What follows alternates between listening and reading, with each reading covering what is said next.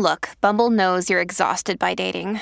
All the, must not take yourself too seriously, and 6'1" since that matters, and what do I even say other than, hey? Well, that's why they're introducing an all-new Bumble, with exciting features to make compatibility easier, starting the chat better, and dating safer. They've changed, so you don't have to. Download the new Bumble now. When you need mealtime inspiration, it's worth shopping Kroger, where you'll find over 30,000 mouthwatering choices that excite your inner foodie. And no matter what tasty choice you make, you'll enjoy our everyday low prices, plus extra ways to save, like digital coupons worth over $600 each week. You can also save up to $1 off per gallon at the pump with fuel points. More savings and more inspiring flavors make shopping Kroger worth it every time. Kroger, fresh for everyone. Fuel restrictions apply.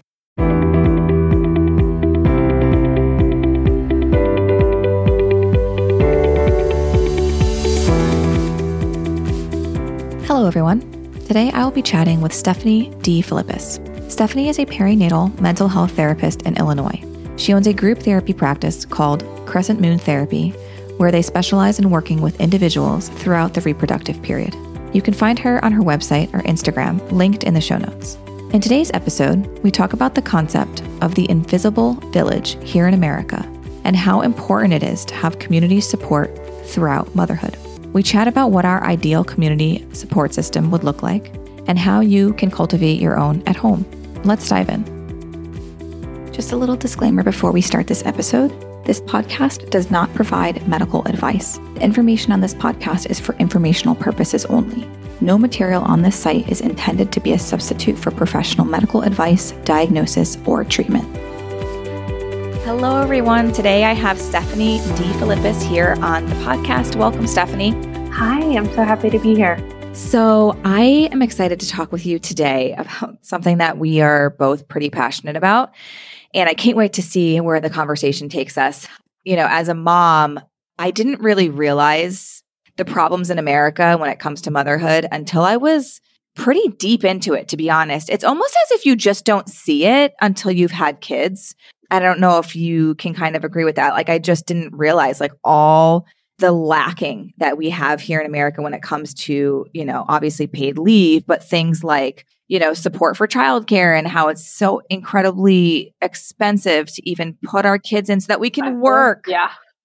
And, you know, how we're supported postpartum, it's atrocious. And I just, it continues every day to bewilder me, like how incredibly unsupported mothers are here in America and how we don't have that support system that we need. So I can't wait to talk to you today about how things kind of function elsewhere and how we can try to build that for ourselves within this country and make ourselves feel a little bit more supported. Yeah, I love that. And I couldn't agree with you more. Why don't we start off with, give us some examples of, you know, how women around the world give birth in a different type of culture that helps support the mom and the child. Yeah.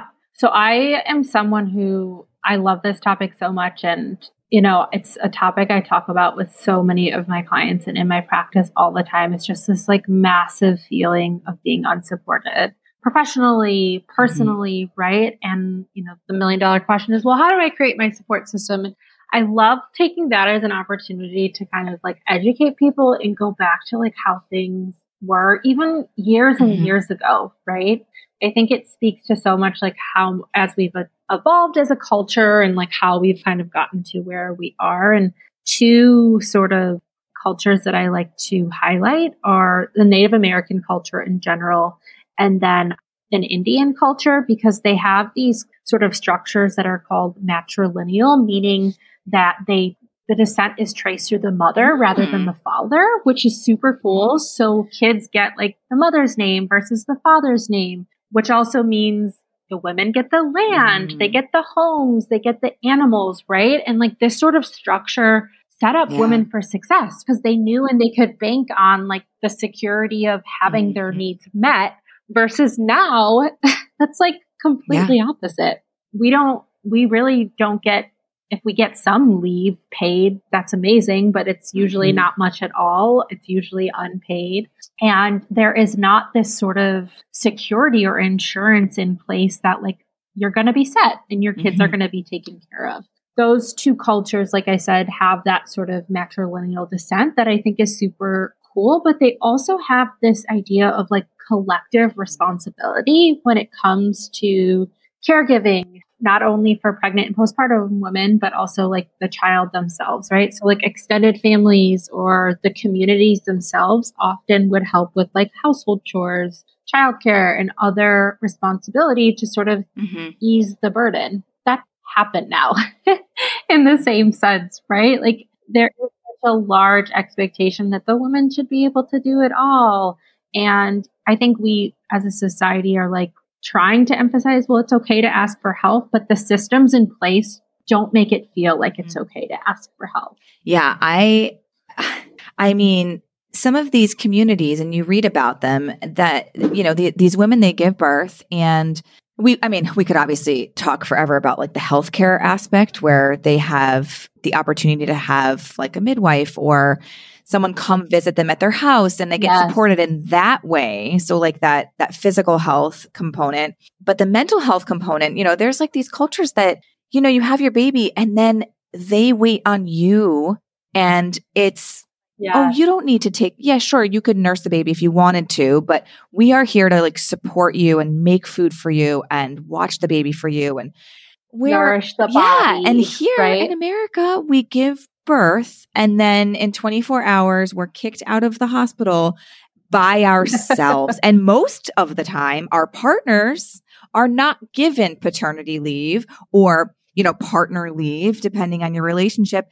And they're, you know, you're literally just on your own, like solo. And that continues. It irks me more and more every day because no one, I'm sure, I think what makes me so angry about this is that there's a few people in the world who will be like, oh, well, it's motherhood. Like, you'll just snap right into it and you'll just automatically know what to do. That drives me crazy because, sure, I think, you know, that's how we've evolved, because if we didn't do the things we did, like fed our baby and you know, et cetera, we would have never gotten to this point in evolution. But however, you know, having a support system, that is crucial. Like, you don't need to be in the middle of the woods by yourself, like it's, you know, 400 BC, you know. Absolutely not. Which there is no difference. We're just in a house, maybe, if we're lucky, you know, but we are by ourselves. Yeah. And the significant mental health impacts on that, I mean, is just astronomical. Yeah. They're astronomical. Ditto. Yes. Well, you know, I think too, like I have had the privilege, I've worked in a hospital system, we've worked with OBGYNs, and I've seen sort of like the ins and outs of that business, right? And I think that's what's changed so much about midwifery and OB care, is that it has become such of a business that people are being churned in and out of these systems, and who is getting failed in that? It's the mother, because she is being treated just like a number. And I truly, to my core, don't believe that is the impression that like providers want to give off, but it's the system that they have had to become a part of that has just sort of cultivated this dynamic that makes it virtually impossible for them. How can you provide the care you want when you're only talking to them for 10 minutes? And you said, like you said, I mean, this is not, I could talk to, you know, 10 OBGYNs right now, and that will all say the same thing. Like they wish it wasn't this way, you know? But yeah, I mean, and similarly in my position as a PA, I have more time with my patients than the physician. And I've always gone to a practice that had midwives, and I have loved every one that I have, you know, been a patient of. Like I have loved my experience, and I just think there's so much missing here. And a total side tangent to this, I'd love to discuss this with you really briefly. So there's this place that one of my readers reached out to me about, and it's like a postnatal retreat. Have you heard of this? Yes. In New York? Now, Yes, I have heard of it. Totally genius. Everything about it, I was like, this is amazing, except for the fact that, hello, who can afford this? No one. I know. That's the biggest barrier. Afford it. 100%. And insurance is not going to pay for that. No one. Hell to the no. Hell no, they will not. And, you know, I can't remember exactly how much so it was like... It was like a few thousand dollars. Yeah. And, you know, for a week or something, I think it would have been like $4,000 or $5,000. I don't know, something like that. Right. But you go in, and from what the impression I got is you go in with your baby, and there's a baby area where your baby is cared for and loved by, you know, these medical providers. I think they're medical providers. Mm-hmm. Yeah. Nurses and things. And you can sleep and rest, and they make you these nutritious, amazing meals. Nourish and your body. There's these areas where you can go and talk with other moms that just had their baby. So I feel like that, honestly, in and of itself is probably the most effective and best thing about it, is that you get to make friends with people that have had babies at the exact same time as you, and you get to connect in that way. And I think that that's... Yeah. Support groups. Yeah. Super lacking. I mean, you can go to like breastfeeding support groups and like baby support groups. And I guess that would be similar, but not all towns have that. And you might have to drive like 45 minutes. And that's an inconvenience already. Yeah. Yeah. And it's cool. They had like classes that you can take on certain different topics. Like I'm sure they have a breastfeeding one. I'm sure they have, you know, mental health. Yeah. Mental health. Super cool. Yes. Super, super cool. But I mean, yeah. You know who actually has places like that that are just like part of the package that you get is in like Sweden and Denmark. I'm sure. Like that's not surprising. Yeah. You like go to, it's essentially a hotel, and you go after you give birth, and like you're taken care of. There's resources for you also and free? For your baby. And on top of that, it's free. And on top of that, you get 12 months off. That is so brutal. All subsidized by the government. Totally free. Unbelievable. That's crazy. Yeah. So I guess we know the models exist, right? I guess is what I'm trying to say. It's more of as a society where our values lie and where we're willing to invest. Yeah. Invest our and we put more value on the baby than the mother. In you think? Yeah. Yeah. 100%. And who raises that baby? You know, if we're not investing in the mom, what are we investing in? There's no baby without a mom who's healthy. Physically and mentally. Holistically healthy. Yes. Yes, exactly. Oh my gosh. Is there anything that you've found kind of along the way that has been super intriguing to you, like as far as different cultures and what they do as far as like child rearing, postpartum? Child rearing. I mean, I'm like fascinated by the Native American culture. I just think that obviously we're occupying their land all over this country, and they have so many rituals and cultural births. Experiences that are part of, you know, the process of like this transformative time, which is often referred to as matrescence. Yes. Have you ever heard of that word? Yeah. So it's this idea of when a baby's born, a woman is also born. And I find that when it comes to like child rearing, the rituals around it that stem from pregnancy and postpartum, like evolve with the woman. And the idea is the kids that you have are all part of the same tribe. There's not just one mom that's responsible for this child. Like we take care of them collectively as a tribe, as a society, right? Like, and I think that's so beautiful because the way that we are set up now is so isolating. Like, oh, well, that's your problem, right? Like that's your kid, like figure it out. Yeah. I can't handle that versus like approaching it. No, like that's really hard. Here are the resources. If I can help you, I'm going to help you. And I don't feel like systems are set up for that successful past traditional places have been. Or cultures have been. It's so interesting. It's like, where did we start to draw away from that? I wonder if you studied history, because like you said, I mean, that was always the case. I mean, even like women didn't have many rights at all when, you know, in the 1800s, early 1900s, but we had community. Like you hear stories from your grandparents, great grandparents of, oh, my neighbors would watch my kids while I went grocery shopping, you know, and it wasn't even Susie on the corner is going to make sure that you don't go too far. And they would check in on you. And I think we do try, right? We do try. Like my neighbor just gave birth, and I set her up a meal train, and of course, you know, offering all these things. And I think we try, but I don't think it's the moms that are trying and the moms that recently, you know, have younger children. Those are the ones. Everybody else kind of like forgot about like being a mom and what it's like and oh, I need to support this person, right? And depending if you live in a neighborhood or you don't, because I feel like living in a neighborhood with people that really truly care about you is so important. And it used to be very common, right? To live in a neighborhood and check in on your neighbors and help them out and snowplow their driveways. And I feel like we've lost so much of that in the past, like 20, 30, 40 years.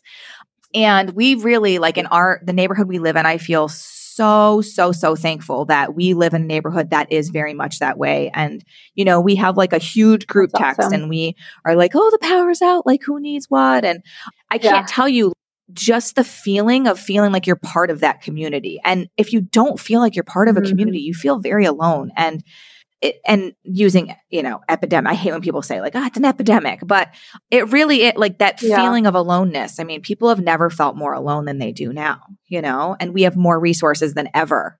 Resources as in like, you know, like I can easily go onto the internet and research anything. So if I'm having trouble with but you feel alone because you're finding your answer on an internet and not a real person. Well, and that was exactly what I was going to say. I think that you just highlighted why it feels different, because I think there is so much value that becomes from the one-to-one relationship, like human relationship with someone versus the Googling on the internet or an influencer you follow on Instagram. Like that is not as relatable as being in community physically with someone else. You know, you said why don't we feel that in communities anymore? I think a big part of it is because as women, you know, we have gained so many rights, which is important, and we do not need to regress. I am not advocating for that.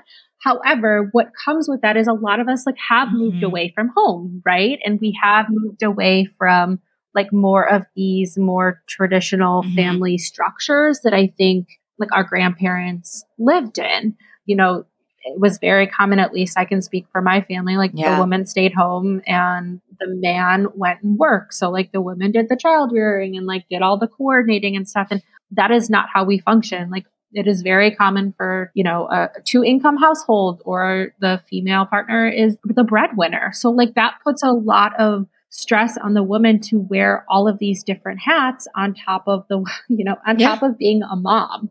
So I think just the additional responsibilities, I guess as we're talking about this too, like I'm almost getting activated and angry thinking about how we're like putting so much of the responsibility on the woman too, when like in reality, someone else chose to have this baby with this person most likely. And what is their role in all of this? Like what is their role in creating the community? Because in my opinion, it shouldn't just be on the mother to create it. Right. It's like, oh, you're planning on having a baby. Why don't you go and set this up for yourself? Hopefully.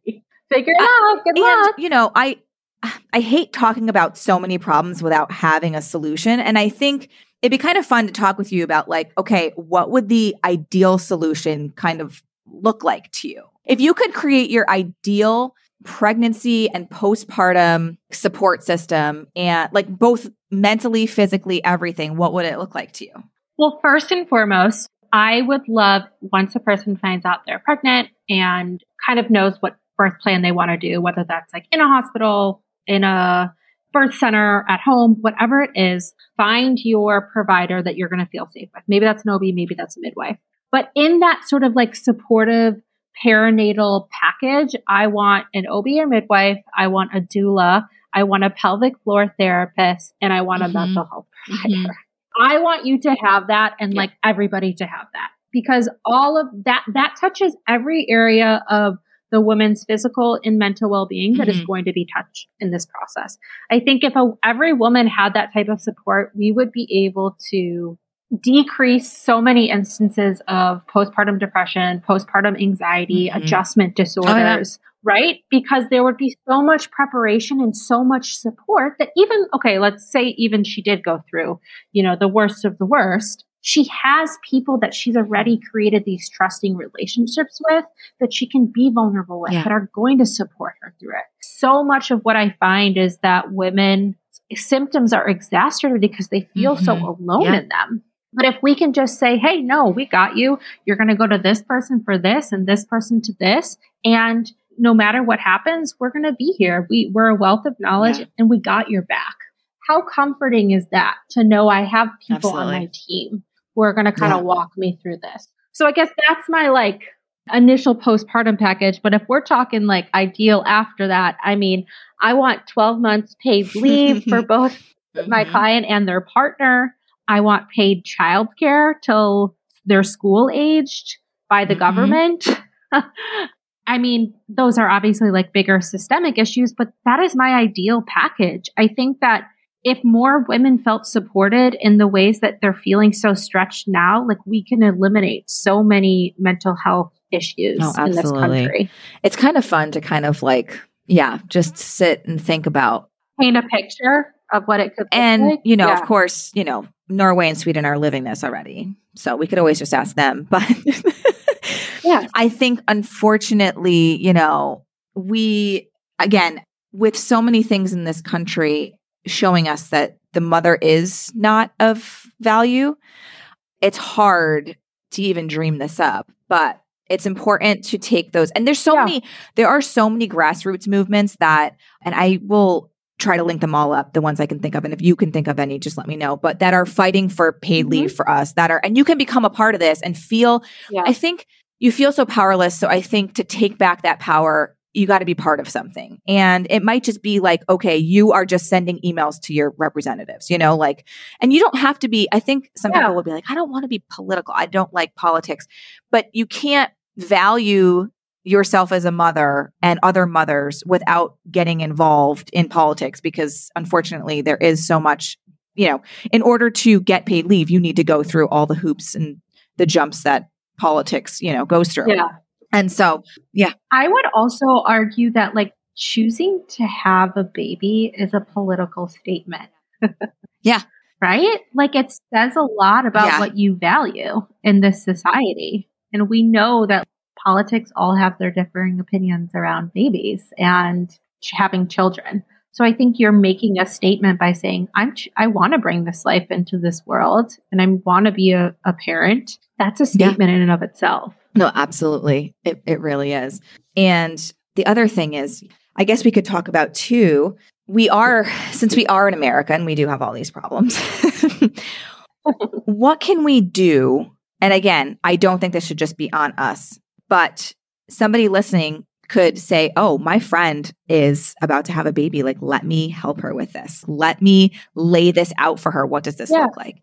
And that would be such a cool gift, like for a baby shower gift. Give them a basket that has a binder in it. That's like, here's everything that you can do. Like, reach out to people around you. And it could be like a printout of, okay, these are going to be your meals. Like, or, what I was thinking about the other day when I was putting together this meal trains, like, okay, you could prepare this woman for birth and be like, okay, what are your favorite meals? And then put together this big meal train that says like, okay, these are the family's favorite meals and who wants to pick a date. Obviously when the baby's born on that date, then you can kind of send it out, but just put together this binder of like a community binder. And I don't know exactly what that would look like, but there's so many different things you can include in it, research all the classes available in your area that would help support her throughout those first couple months. There was probably like a breastfeeding one or a mental health one, like all the things we discussed. Yeah, lactation. Yeah, that sort of all thing. The free classes and clinics around you. And so you could have that in there. And then you could have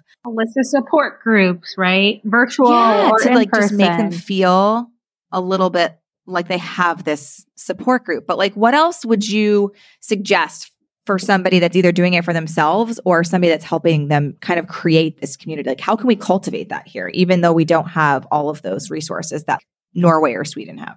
Yeah.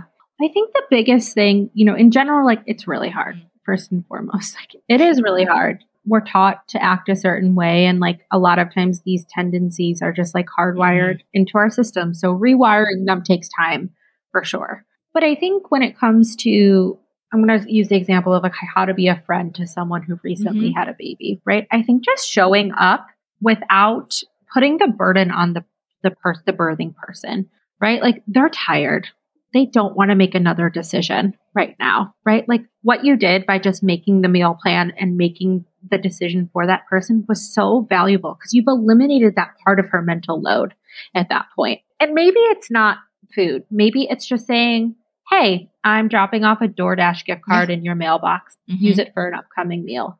Or maybe it's saying, hey, I am going on if you're someone in the neighborhood, I'm going on a walk at 10 a.m. tomorrow. Mm-hmm. If you're free, join me.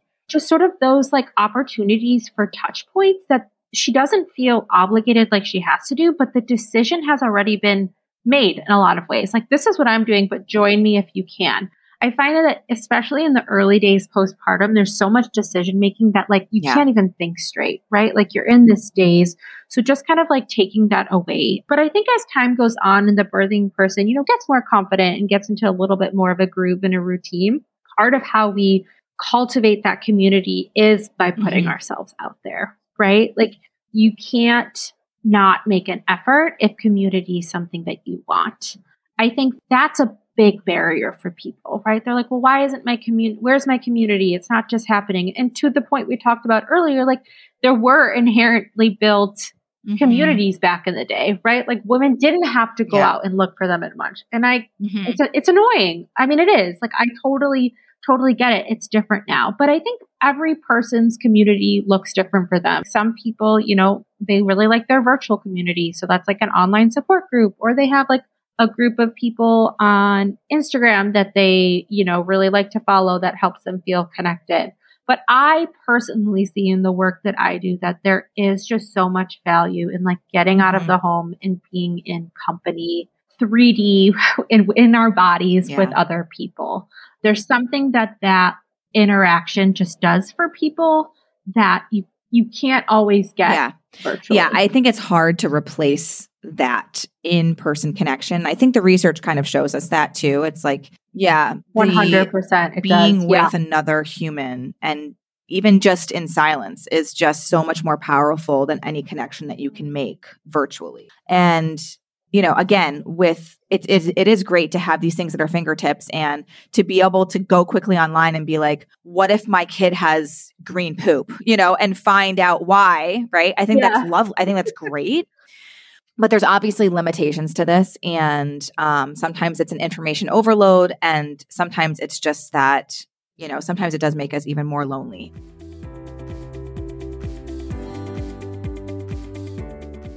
This podcast episode is brought to you by Earth Breeze. Did you know that the amount of plastic that is actually recycled is only around 5%? The vast majority of the plastic that people place into their blue recycling bins ends up in landfills and not reused. This is because many of them do not meet the threshold of being recyclable according to certain standards. This is even more of a reason to switch over to Earth Breeze laundry sheets and ditch your large plastic containers of laundry detergent. The laundry sheets will arrive at your doorstep in a small box that looks like a box of dryer sheets. The packaging is lightweight and biodegradable. To give you an idea of how much space you would save in your laundry room, you can fit 720 loads of sheets where you used to fit just one 60-load detergent jug. Each sheet is a liquidless laundry detergent that dissolves 100% in any wash cycle. Just toss that sheet in with your laundry and you're good to go. No mess with the liquid detergent. My favorite part is that it makes it much easier for our kids to do their own laundry now. They can throw their laundry in with a sheet and voila, it's done. I just restocked our laundry sheets and purchased both the scented and unscented. The unscented sheets are great for our daughter's sensitive skin. These sheets are hypoallergenic and dermatologist tested, so you don't need to worry about it affecting anyone's skin when you switch over. Earth Breeze is compatible with high-efficiency washers, gray water systems, and septic safe for those of you that have a septic system like us. You can set up a flexible subscription that is easily adjustable and can be paused or canceled at any time. I love that we no longer have to buy those large plastic jugs that take up space in our laundry room, and this makes it much easier for our kids to help us do the laundry. This is just another way to help our environment, which is so incredibly important right now. Try Earth Breeze risk-free. They will give you a full refund if you are not satisfied with the product. No questions asked. Switch from the old-fashioned goo to something new. Right now, my listeners can subscribe to Earth Breeze and save 40%. Go to earthbreeze.com/Lindsay, that's LYNZY, to get started. That's earthbreeze.com/Lindsay, LYNZY, for 40% off. Have you heard of the Peanut app? I've heard of it. I have not ever used it. So there's a lot of women here in Chicago that will use it. It is a paid app, but it's nice for like new moms to find other moms in their area, mm-hmm. whether that's like meeting up together at a park or like a local coffee shop. And it allows you kind of like filter what you're looking for, but it does match you with other moms who've had kids around your age, the same age as your child, yeah. Which is, I think is, you know, to your point about, is my kid's green poop okay? Like you're going through similar mm-hmm. things that often at similar stages. And I think it's really helpful to find other moms that are either the same age as your kid or the same age as you. Because I think sometimes if I actually find a lot of value in like intergenerational relationships, I think there's so much that happens in that dynamic, but especially for like the very, very early months postpartum, it can be helpful to find other people your age with kids. Yeah. And that is like one of the things I feel like I heard a lot when I was on social media and talking to moms uh-huh. was that I feel really lonely and I don't know how to make friends now. Like you're in this new part of your life and making friends becomes really difficult. So do you have any tips for somebody that might feel like, okay, I just had this baby or I've had my second or third baby and I don't have any friends around me that I know that have kids yet? Yeah. And what can I do about that? Yeah. I think before trying to add another thing on your plate to like meet other parents, first take a second and take an inventory of like what you are doing, right? Are you sending your kids to daycare? Is that a community you feel connected to? Are you spiritual? Are you part of a church community, right? Like, is that a place where you feel like there's other parents that you can relate to? Do you like to work out? Are there like local mm-hmm. workout classes that you already kind of participate in and maybe can invest a little bit more into like creating relationships with people? I think the biggest thing is you have to recognize like it is going to take effort. It isn't something that's just going to happen. And something I said earlier, right, was this idea of like vulnerability. I think the way we create intimate relationships with other moms is by being vulnerable, right? Like sharing about yourself, the good, the bad, the ugly, you know, my kid fell on his head. Like, has that ever happened to you? I think this is how we relate to people and build relationships with depth. Vulnerability allows us to take that friendship to a more meaningful level. So I encourage people to just take an inventory of what they're already doing, because they're probably doing a lot, before considering like, okay, I need to join this play group or put my kid in this other activity. I find too that before kids become school age, women struggle a lot more to build this community versus when they are in school. Do you see that as well? Yeah, I think that's just because of the overlap of just, you know, having to go in and for certain activities and meeting parents. It's just like it's a carefree, easy way to meet other parents, and your children kind of automatically kind of fall into these certain friendships with kids. And so you'll reach out to that parent because of that. And I think having your kid almost do that little bit of legwork for you almost, right? Like they're making that friendship with the child first, kind of alleviates some of the stress and anxiety that might be on your end as the mom, you know?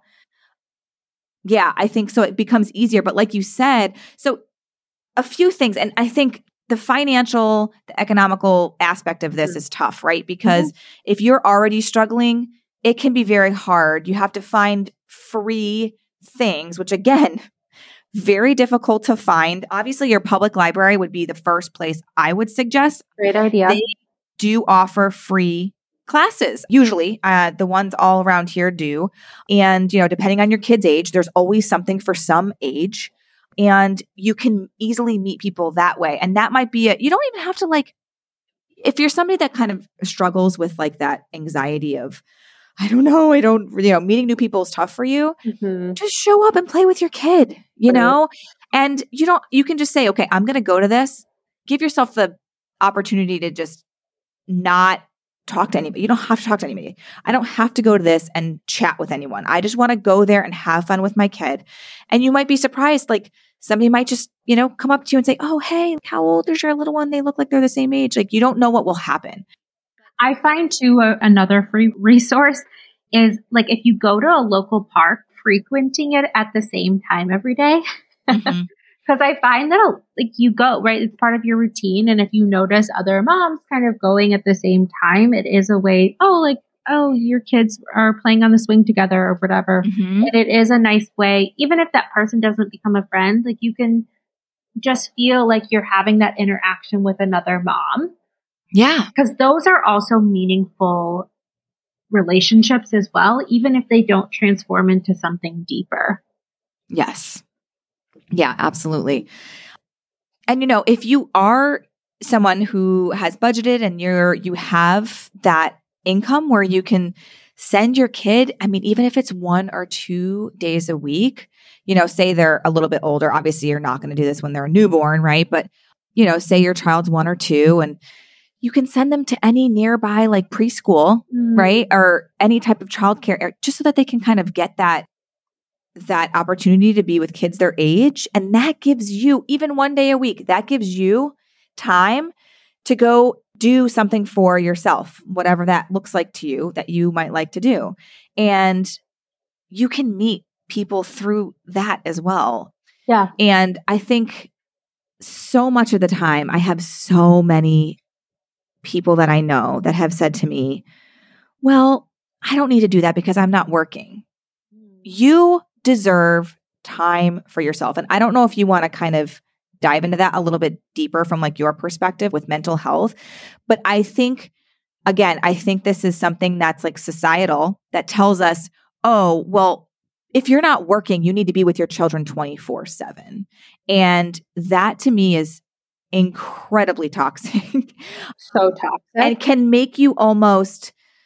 it can just take away the joy of motherhood and parenting, mm-hmm. because that is not your full-time job. You get to recognize and go back to who you were before you were a mom too, you know? And if you lose track of that, it can be kind of disastrous, right? And so if you want to kind of touch on that a little bit. Yeah, I would love to. I mean, I think we have to think about like where that narrative comes from, right? Which is this idea that we only see value in roles and jobs that bring financial or monetary reward to a family unit, which is just so wildly horrible and incorrect.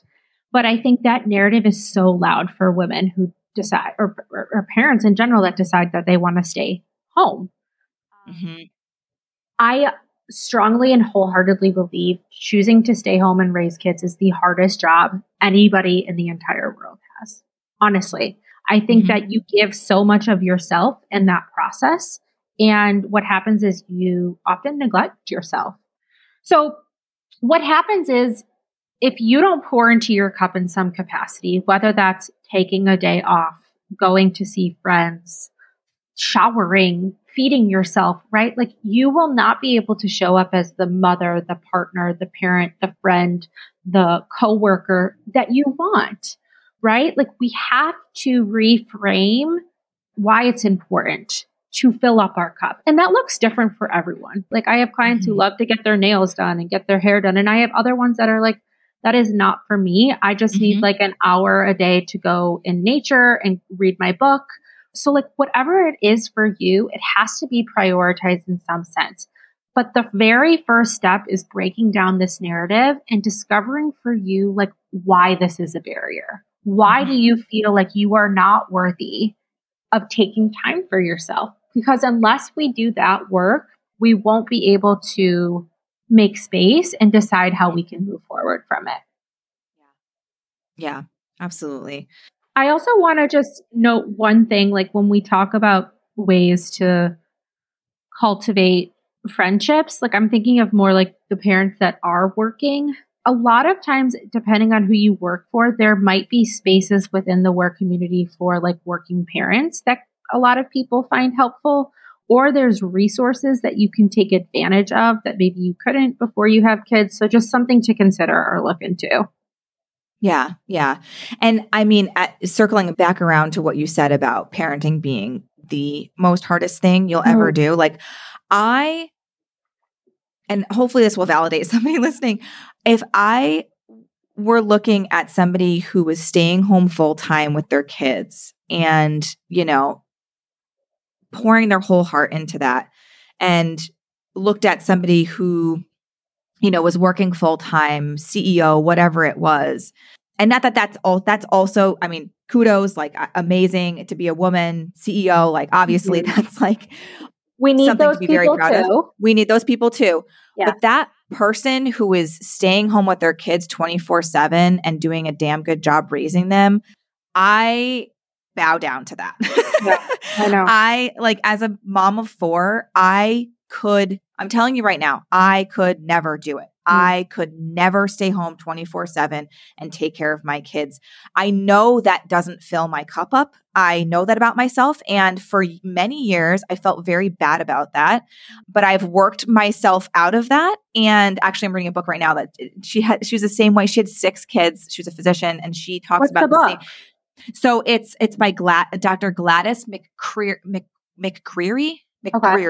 She's 102 years old. Hold on, let me look up the actual. Oh my Gladys. God, legend! Oh my gosh, I'm going to be interviewing her on my podcast. So she sent me her book. Yeah, it's called The Well-Lived Life, and she's 102 years old.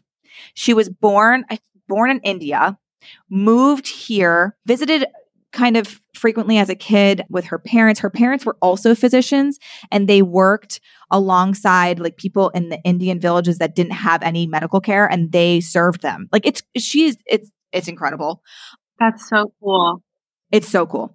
So what she talks about is she was working full time while she had all these kids, and neighborhood would watch them. Neighbors would watch them. Okay. So we're talking about somebody who had like 6 kids. And she talks about how she would go to work, and her patience and her drive for what her passion was in life helped feed her and give her the energy she needed to go home, and then going home and taking care of her 6 kids helped fill her cup and get her ready to go back to work. So it was almost this cycle of like filling my cup here and then filling my, and so I always think about that now. Like I mean, I'm just reading it now, but I'm like, that is like such an incredible, like I feel like she described me. And I don't work full time, but I try to work at least one 12-hour shift a week, sometimes 2 if I can.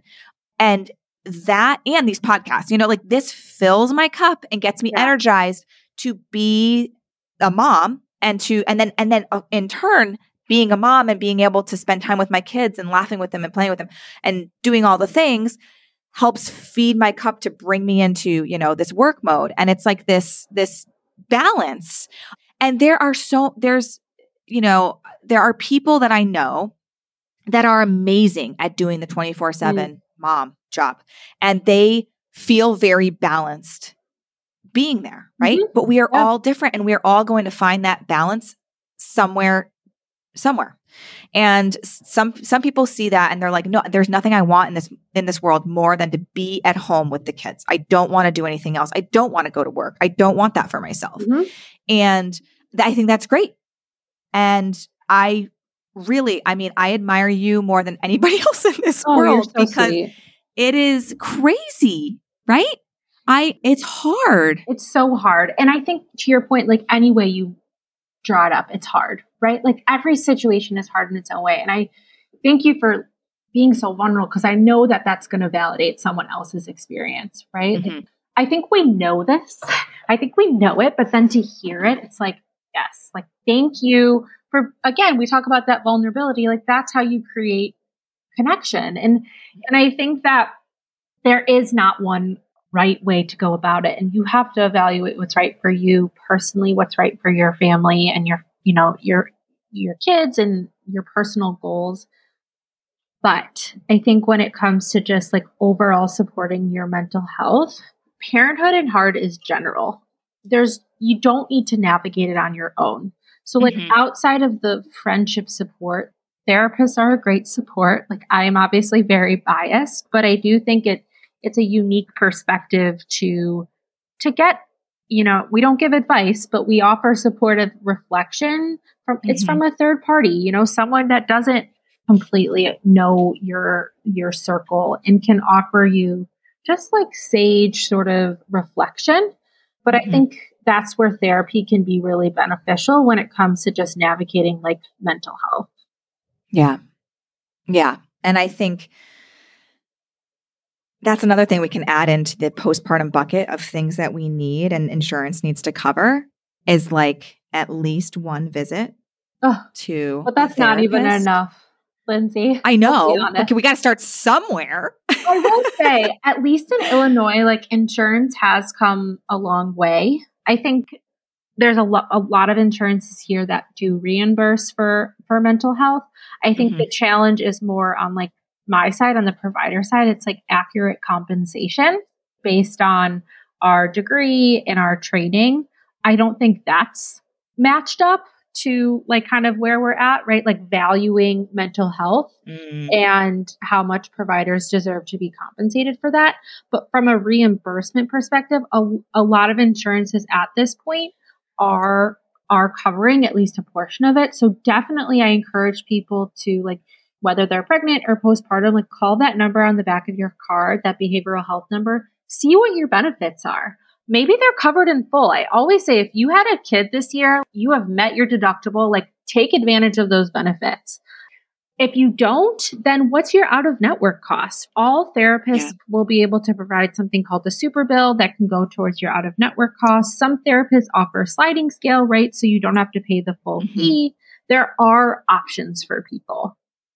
Yeah, absolutely. I do wish, it's crazy to me, all the hoops you have to jump through. Like I saw a therapist a few years ago and it was most are out of network over here. There might be a few, but of course there's like.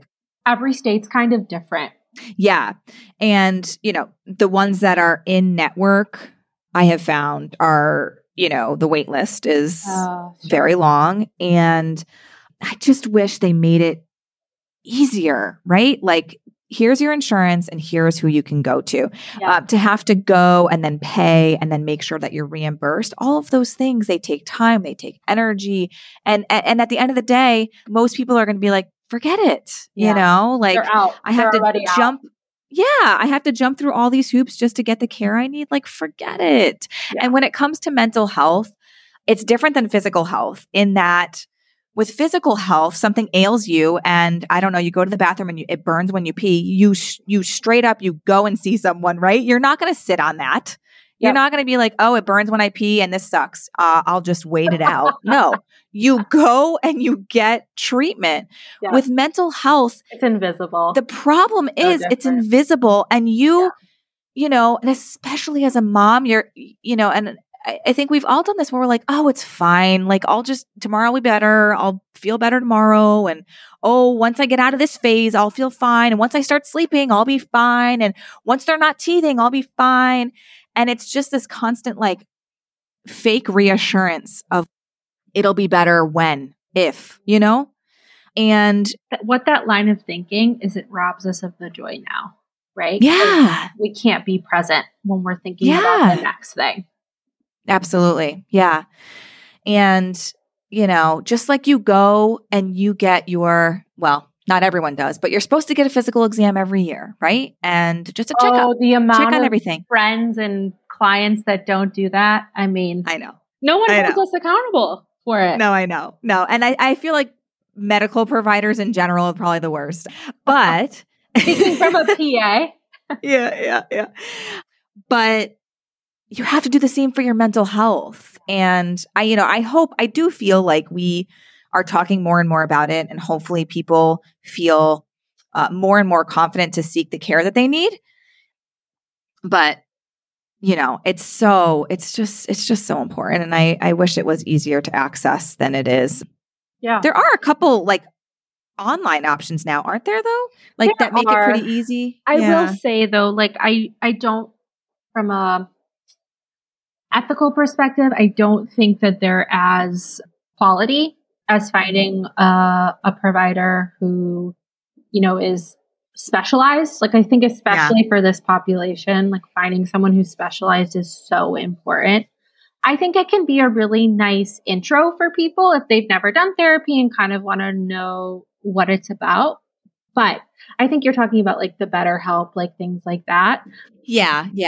I personally, I feel like people find me after experiences with that. Again, I think there's a time and place for it. And I think it's increased accessibility to care for a lot of people. But I also find that it often isn't the best match. Mm-hmm. But virtual has increased access for a lot of people, right? Yes. That was definitely a testament of COVID, and for better or for worse, it's increased accessibility to care. And like, that's what's really helpful about the population we work with, right? Like you're newly postpartum, your nipples are hurting and you don't want to leave the house. Well, you can stay home and you can nurse on camera while we chat, right? Yeah. Like that isn't a barrier to this care anymore, which is great. Yes, absolutely. All right. So we're running out of time. I'm always so surprised at how quickly this happens. I'm always like, how has it already been? There's so much to talk about. That's why. And then I was just like briefly going through the list of questions. I'm like, we didn't really touch on really any of it. Okay. We still talked about important things. Exactly. Is there anything that you wanted to talk about that we didn't touch on? I don't think so. I guess I just really want to emphasize that, you know, like I said earlier, as a society, we put so much emphasis on the child and the baby. And something that I strongly believe in my core and that we believe and preach at my practice is you deserve to be held just as much as your baby. Mm-hmm. Whether that means you're in therapy or seeking support in some capacity, like you don't go by the wayside just because you had a baby, right? Mm-hmm. Yes. And I think that's just like a big point that I want to make sure people take away. Yes. All right. So I have two questions for you unrelated to the topic. The first question is, if you could give one piece of advice for moms, what would it be? I mean, along the vein of what we talked about today, I think community and friendships is how you get through parenthood. So create that village for yourself. It's okay if it's a slow start. But I think creating community that you feel safe with physically, mentally, spiritually, outside of your partner and your family of origin is such an important part of just growing in motherhood. Yes. And last question, this is my favorite. If you could make one meal for your family that everyone would eat that's relatively quick and easy, what would it be?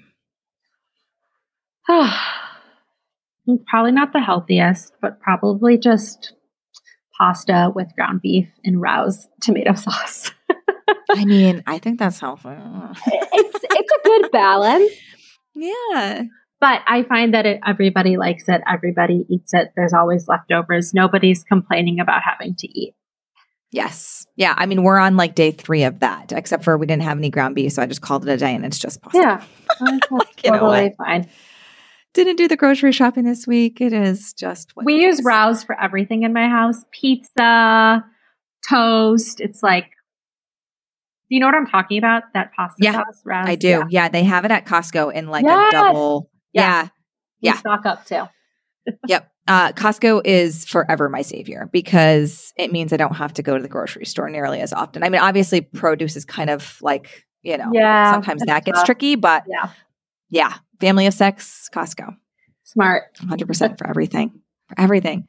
Thank you so much, Stephanie, for taking the time out of your day to talk about this and to dream about, you know, what our ideal motherhood experience would be. I appreciate you and I appreciate our time together. Yes. Thank you so much. Thank you so much for hanging out with us today. All resources mentioned in this episode can be found in the show notes on lindsayandco.com. To continue these important conversations, head over to Motherhood Meets Medicine on Instagram. Let me know what you learned from this episode and who you would love to hear from next. I always love getting feedback from you. If you're finding value in this podcast, please rate, review, subscribe, and share with a friend. This will help us to reach even more women from around the world. I'll catch you next week. Until then, don't forget to find some time to unplug, unwind, and have a little fun.